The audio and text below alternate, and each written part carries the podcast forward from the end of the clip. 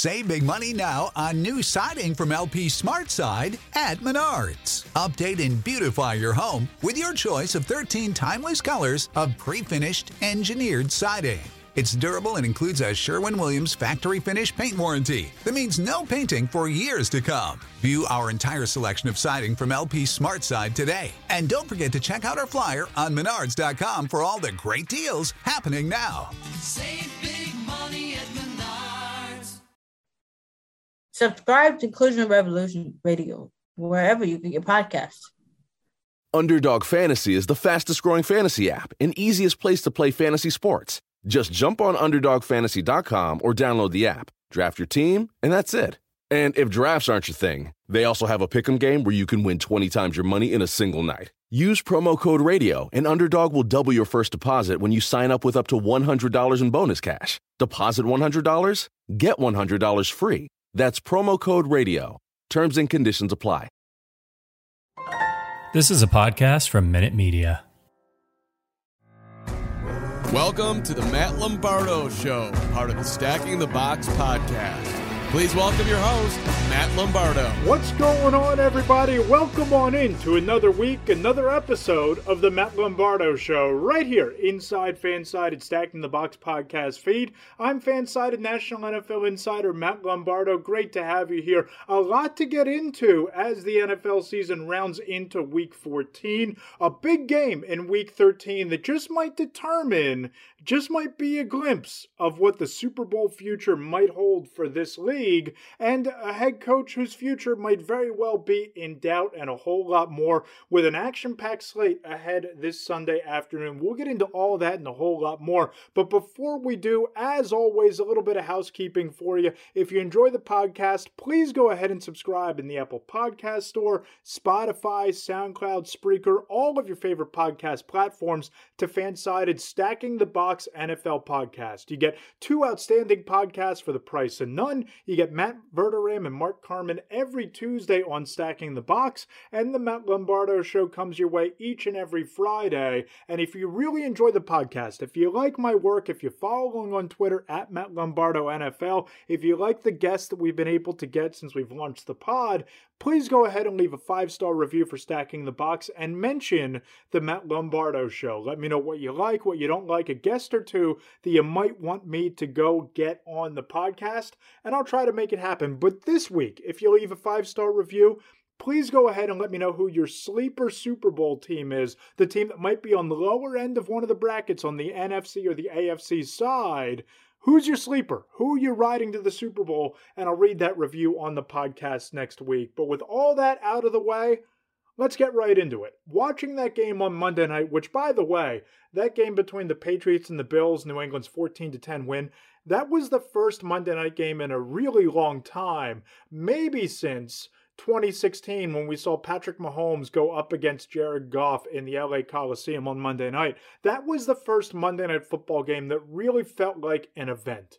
It really felt like whether it was the wind, the snow, the elements, the matchup, Bill Belichick against Sean McDermott, a previous AFC favorite in the Bills with a team that's charging hard at a Super Bowl run, another Super Bowl run in the New England Patriots that game felt meaningful. It felt like there was a lot at stake, and there certainly was. And after Buffalo lost 14 to 10, a team that went to the AFC Championship game a year ago, a team that entered this season as one of the favorites to represent the AFC in the Super Bowl this season, especially after going in to Arrowhead and beating the Chiefs earlier this season, after losing Monday night 14 to 10, Josh Allen, Sean McDermott, and the Bills their season now hangs in the balance. And on the flip side of that, the flip side of that game, Bill Belichick's New England Patriots look like the most complete team in the AFC. They're a team that boasts a top three defense in the NFL, and they showed on Monday night, despite not even considering, not even thinking about passing the football with Mac Jones only throwing it three times all game, they still rushed for 222 yards. They still averaged something like 4.6 yards per carry. And at one point in the third quarter, they were averaging 6.8 yards per attempt. When you can run the ball that effectively and play as dominant as they do on defense with Matthew Judon, with the McCourties, with all of the talent that they have in the front seven, when you can stifle when you can just strangle out an offense like they did against Josh Allen, holding him to 145 yards on a touchdown, and you go on the road in that environment, that shows me that you are a Super Bowl caliber team. And I know that earlier in this season they stumbled against the Dallas Cowboys. I know earlier this season Tom Brady went in there on a rainy night and escaped with a really close, hard fought victory, a, game that kind of quote unquote shut the door on his Patriots tenure, but not so fast. I think there's a chance that these teams meet again. But after everything that happened on Monday night, the fact that the Patriots are now 9 and 4, they're a game and a half up on the Buffalo Bills, they play them again in 2 weeks. I look across the landscape of the AFC and clearly the Jekyll and Hyde Bengals have their issues. Obviously, and I wrote about this on Wednesday in my column, go check it out on fansided.com. The Baltimore Ravens offense is doing Lamar Jackson no favors, and Baltimore suddenly looks very pedestrian after going in to Heinz Field and losing to Pittsburgh on Sunday afternoon in a game where Lamar Jackson was sacked four times and threw one of the worst interceptions of the season. The Ravens look very vulnerable. The Patriots don't. You look at the Kansas City Chiefs. If you would have told me in September that we will be talking about two weeks before Christmas, Steve Spagnuolo's defense being the driving force between Kansas City making a run and Patrick Mahomes and the offense still not really finding their footing, I would have thought you were crazy. But here we are. The Patriots, though, entering this week, to me, they're the team to beat in the AFC. They're the most complete team. They're the number three ranked defense in the NFL behind the Bills and the Panthers. They're holding opponents to just 310 yards per game. And they showed you on Monday night what they're capable of doing, imposing their will at scrimmage. They really made the Buffalo Bills you know, look foolish for not going big uh, to stop the run at any point, not adapting. Bill Belichick coached circles around Sean McDermott, and we know that in December and January, dominating at the line of scrimmage along the offensive and defensive lines is how you win. The Patriots have shown an ability to do that. So if I'm handicapping the AFC race, I look at the Patriots as the team to beat. I think there's a good chance they wind up as the number one seed hosting the AFC Championship game. But I want to look at this a little bit differently this week. I want to look at as we start to think about the fact that the Patriots could wind up after they come off their bye week in a real good position to clinch the AFC East with another win against the Bills and probably make a real run at the number one overall seed. We know how they match up against the AFC contenders. But what about a potential Super Bowl matchup down the line? How do the Patriots match up against some of the premier teams on the NFC side of the bracket? And the three teams, and we've talked about this a couple of different times, a couple of different weeks on the podcast, there are three or four teams in the NFC that I think have a legitimate chance to go to the Super Bowl. And those three teams are the Buccaneers, the Packers, the Dallas Cowboys, and half a rung below them the Arizona Cardinals because I know Arizona went in and Kyler Murray came off injured reserve and went out and just lit up the Chicago Bears in the elements. But that was against Andy Dalton. It wasn't against Justin Fields and a fully healthy Chicago Bears offense, which has left a lot to be desired. But I think the Cardinals are certainly in the mix and they're the top team in the NFC, so you got to put them in the conversation. But for this exercise, I'm looking at how do the Patriots match up against the Cowboys, the Packers, and the Buccaneers. And of course, there was that thrilling overtime game that the Cowboys went up and won thanks to big plays late from Dak Prescott and a pivotal interception from Trevon Diggs. But I look at this matchup and it might be the most compelling. It might be the Super Bowl matchup that I would be not necessarily the most excited to see but certainly one that I could see happening. And, you know, I've been high on the Cowboys all season, but the Cowboys boast the number one offense in the NFL. They're averaging 278 passing yards per game, 129 rushing yards. Dallas went up there. They lost in overtime in Foxborough. Maybe it's different on a neutral site, but the Cowboys still have to get there. And the Cowboys have some really bad losses on their resume when you think about what happened on Thanksgiving against the Las Vegas Raiders, when you think about the absolute egg that they laid at home against the Denver Broncos.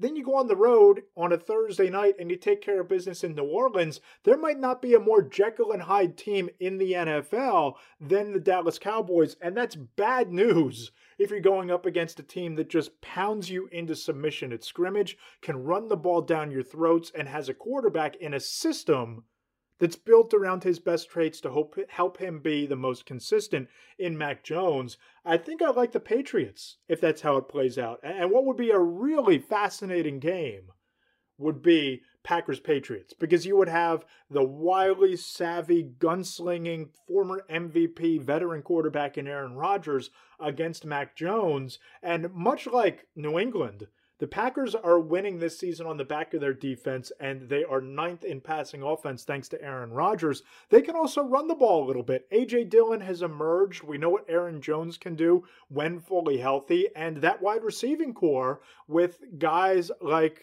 Davante Adams, arguably the premier wide receiver in football. You have Allen Lazard. Randall Cobb is probably going to be healthy by the time the postseason rolls around.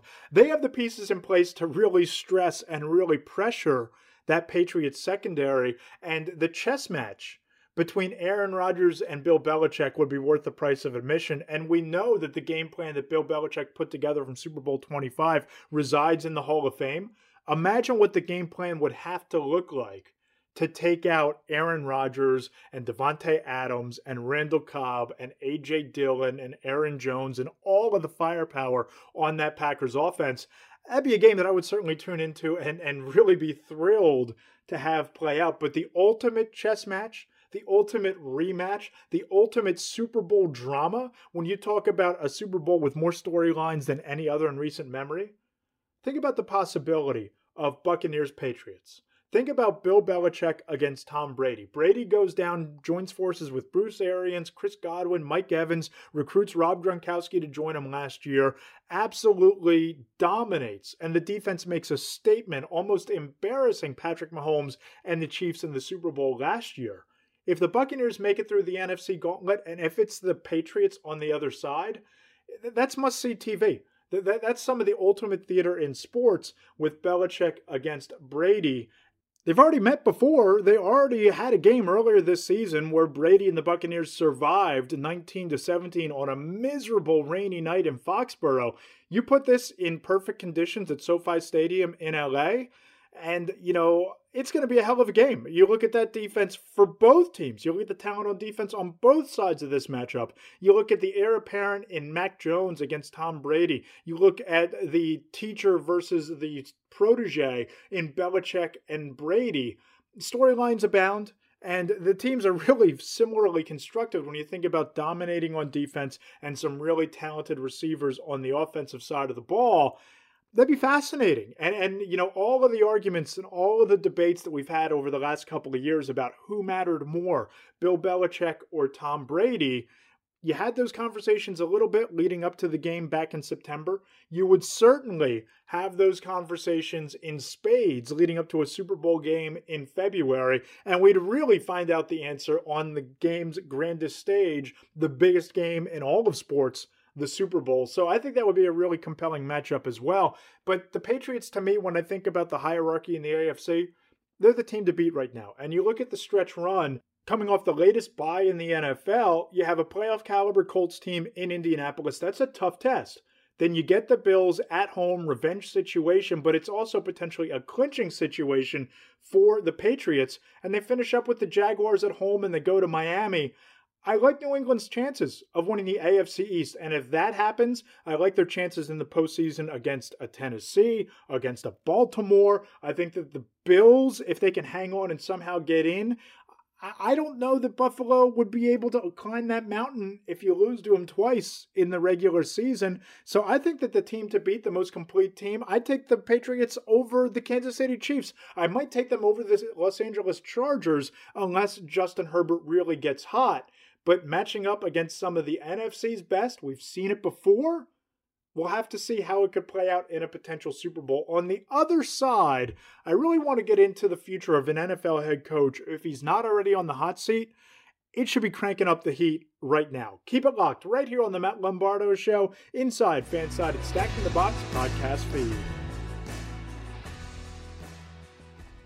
Underdog Fantasy is the fastest growing fantasy app and easiest place to play fantasy sports. Just jump on UnderdogFantasy.com or download the app, draft your team, and that's it. And if drafts aren't your thing, they also have a pick'em game where you can win 20 times your money in a single night. Use promo code RADIO, and Underdog will double your first deposit when you sign up with up to $100 in bonus cash. Deposit $100, get $100 free. That's promo code RADIO. Terms and conditions apply. Welcome back in. And anyone who has watched football the last couple of weeks and certainly watched that Thursday night game between the Vikings and the Pittsburgh Steelers has to wonder just how much longer the Minnesota Vikings are going to deal with and put up with Mike Zimmer. I mean, you think about the last couple of weeks, it's really been endemic of some of the issues the Vikings have had all season and over the past several seasons. But Thursday night against the Steelers, you look at the Minnesota Vikings, they played Dalvin Cook despite the fact that he had a shoulder injury. What shoulder injury? 153 yards and two touchdowns through the first half. They burst out to a 23 to nothing lead. Everybody is talking about the end of the Ben Roethlisberger era in Pittsburgh, the end of the Steelers season, which after they lost a game, for all intents and purposes, that probably does wrap up Pittsburgh's postseason aspirations. But you look at what happened in the second half you look at the fact that the Vikings went up 29 to nothing and had to hold on by the skin of their teeth 36 to 28 after being outscored 21 to 7 pat freiermuth catches a touchdown in the fourth quarter and if chase claypool doesn't uh, absurdly signal first down in the open field with about nine seconds left before they had the chance to spike it maybe they get two shots at the end zone after Pat Freiermuth drops a, a would be touchdown that would have tied the game or at least set up a situation for the Steelers to go for a two point conversion to tie the game. But you look at how that game ended. On the heels of how the Vikings game ended four days earlier on the road in Detroit, losing, coughing up a game to the previously winless 0 10 and 1 Detroit Lions, 29 to 27, with Jared Goff throwing a touchdown late to beat the Vikings.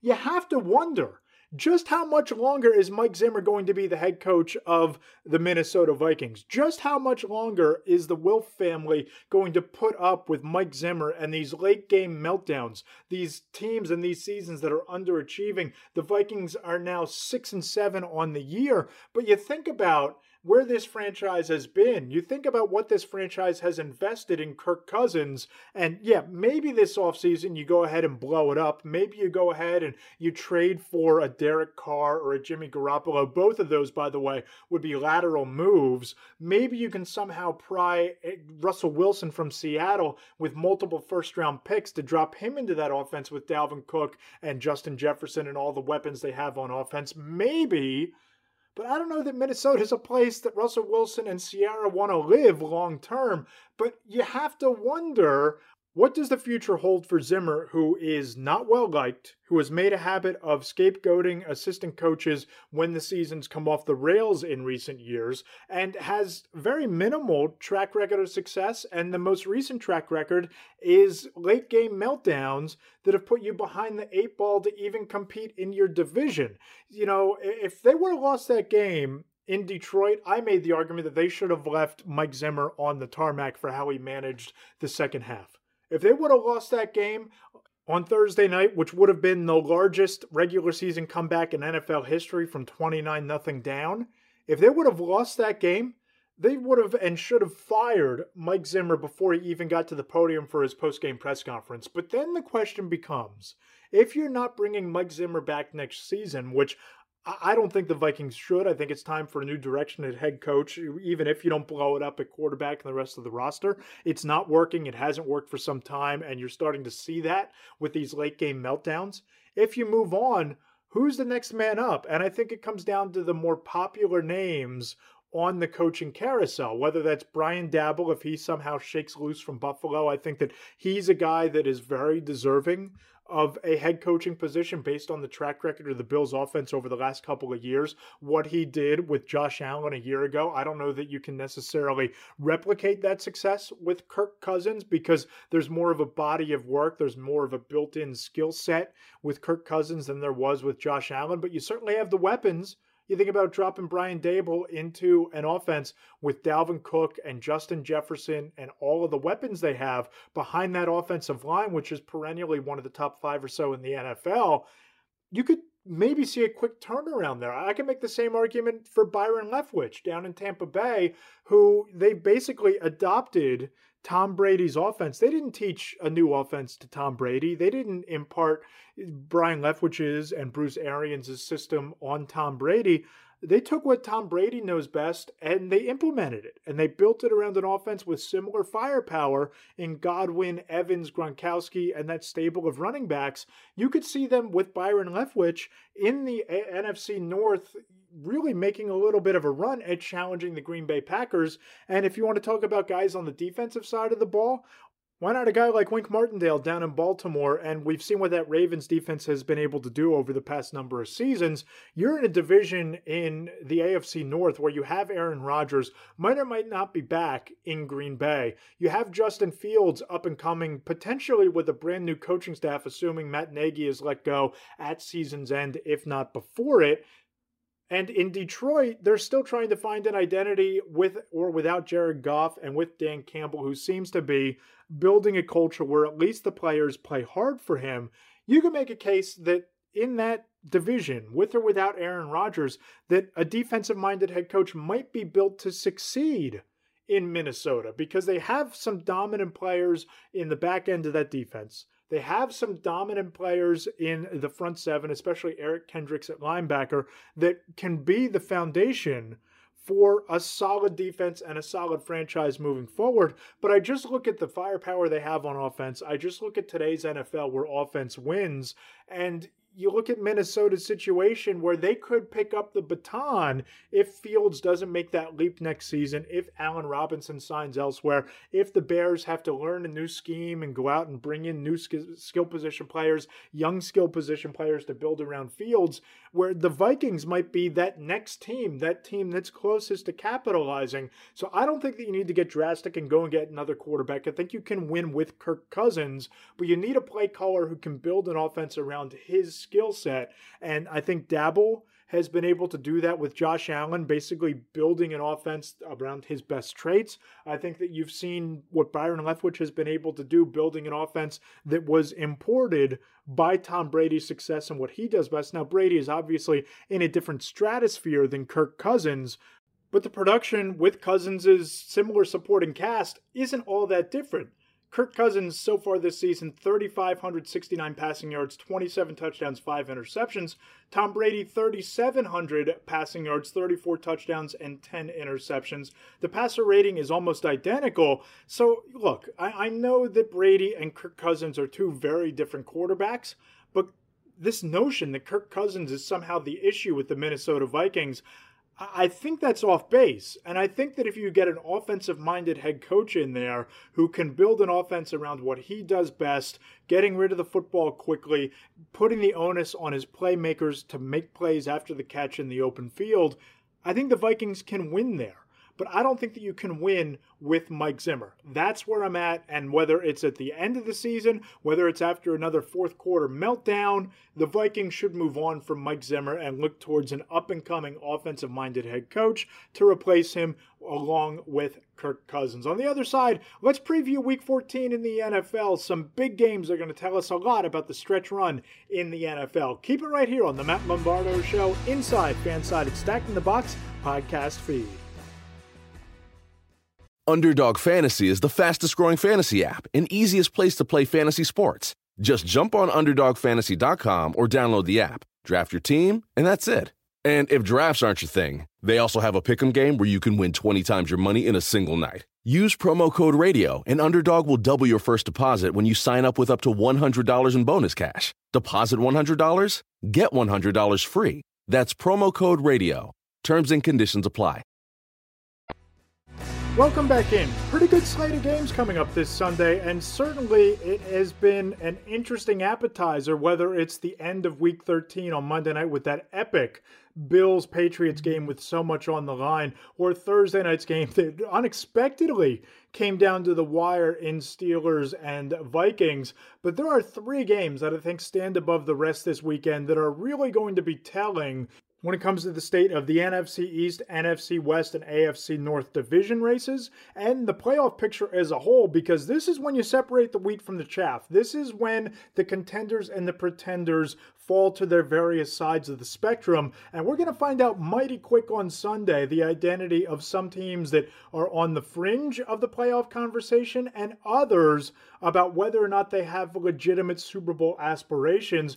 And I just want to start right out of the chute with the game that has a chance to be the game of the weekend, and that's Monday night Cardinals versus Rams. And if you've listened to this podcast for the course of this season, I might be a little bit more down on the Arizona Cardinals because I'm not yet a believer in Cliff Kingsbury down the stretch. I'm not sure that Kyler Murray can stay healthy enough down the stretch for it to matter. But that Cardinals defense has been one of the best in the NFL all season long, and Kyler Murray has looked like an MVP at various stretches. This is a gotta have it game for both teams. This game is by and large going to decide the NFC West race. And the Cardinals, they've won two in a row. They've won three of their last four. And Kyler Murray's coming off a game where he came off an injury, came onto the field against the Chicago Bears in the cold, in the snow, in the rain, still passed for 123 yards and two touchdowns and a Cardinals win. So this is a game that could really further separate the Arizona Cardinals, who enter at 10 and 2 from the 8 and 4 Los Angeles Rams, kind of drive a stake into the coffin when it comes to the Cardinals potentially locking up that division in the coming weeks. But the Rams, they absolutely desperately have to win this game on the road because, look, they're not the same team since the trade deadline. Last week I wrote about this in my column the predictability of Sean McVay, the issues about building a dream team midseason, as the Rams and GM Les Snead have tried to do. But the Rams have not played at a dominant high level for some time, and they need to find an identity. They need to find an identity quickly. It's one thing to get right against the Jacksonville Jaguars, it's another to play against the Cardinals the same way that you were through the first three or four weeks of the season after the book essentially has been written on how to beat you. You look at this team, they've allowed 28 or more points in three of their last four. If you allow 28 points to Kyler Murray and DeAndre Hopkins and the Arizona Cardinals, you are going to lose. You're not winning that game if you allow 28 points or more. And Arizona certainly has the firepower to do that against a defense that hasn't been playing all that well. And Matthew Stafford seems to have turned it around a bit with three touchdowns over the last two games, each of the last two games, rather, in Green Bay and a loss at Lambeau Field to the Packers and last week against the Jaguars. Stafford needs to throw for 300 plus three plus touchdowns. They need to get Odell Beckham Jr. involved early and often, and they need an early lead. If they can get an early lead and turn it over to the running game, to Darrell Henderson and the backs that they have, if they can get out to an early lead and put it on ice and force Kyler Murray to throw while you turn up the pressure with Aaron Donald and Von Miller and Leonard Floyd, you have a puncher's chance. But I don't know that they can do it. If they fall behind and the Cardinals with Marcus Golden and Chandler Jones can pin their ears back and get after Matthew Stafford, look out. It's not going to be fun. Another game to watch with major postseason implications, especially after the Steelers lost on Thursday night. It's Ravens Browns. It's a rematch of two weeks ago, an ugly win for the Baltimore Ravens, where Lamar Jackson didn't play all that well, but has kind of been the type of performance that we've seen from Lamar Jackson over the last six weeks or so. Again, go to my column on fansided.com. I spoke to Sage Rosenfels, renowned quarterback trainer Quincy Avery, about what the Ravens need to do to help Lamar Jackson, who has really regressed over the last couple of weeks. But here's the issue the biggest issue for Baltimore right now is the fact that defenses are throwing the kitchen sink at them. They're throwing zero coverage blitzes at them in situations where you wouldn't necessarily do that. And the supporting cast that Lamar Jackson has around him, his receivers, Marquise Brown and company, they're just not getting it done. They're not running the type of rub routes, the type of quick slants that can get the ball in their hands quickly and get them turned up field to make plays. It's not happening. The coaches aren't doing any favors for Lamar Jackson. They don't have the audibles in place for him at the line of scrimmage to jump out of bad looks against cover zero blitzes. And the Browns, here's the dirty secret after they picked him off four times two weeks ago, they have the horses, especially up front with Myles Garrett, to play that kind of defense. They can get to Lamar Jackson without sending added pressure, and they have playmakers on the back end as well to make him pay for mistakes. So for Baltimore, it's going to come down to can they help Lamar Jackson? Can they alter their scheme enough to beat this defense that is plenty capable of making you pay for mistakes? And the Ravens are winning that division right now. They certainly are in the driver's seat in the AFC North. The Bengals losing last week, the Chargers did them no favors. But the Browns have flickering playoff hopes. If you're going to ratchet it up, if you're going to find that next gear one time, it's this game and they're only a game and a half back. So if you win this game, you can be within striking distance with four weeks to play. So that's a game that I'm certainly going to be keeping an eye on. And the third game of the week, it's Cowboys versus Washington football team because the NFC East is right now looking a lot like it's the Cowboys and everybody else. That's what happens when you're the Philadelphia Eagles and you go into MetLife Stadium and you lose. That's what happens when you struggle as Washington did early on in the season and you're trying to mount a furious late season comeback. But we're going to find out on Sunday in a division game and you know that these two teams always play each other pretty close. They're always very physical matchups. We're going to find out which Dr. Jekyll or Mr. Hyde Cowboys team this is, and it's going to start on defense. They're starting to get healthy there. You might be getting Randy Gregory back on Sunday afternoon. Micah Parsons has been a dominant force in that front seven. We started this season talking about Micah Parsons potentially making a run at Defensive Rookie of the Year. He's now, in my opinion, the front runner for Defensive Player of the Year. Parsons is the fastest rookie this season to double digit sacks. He enters Sunday with 10 of them.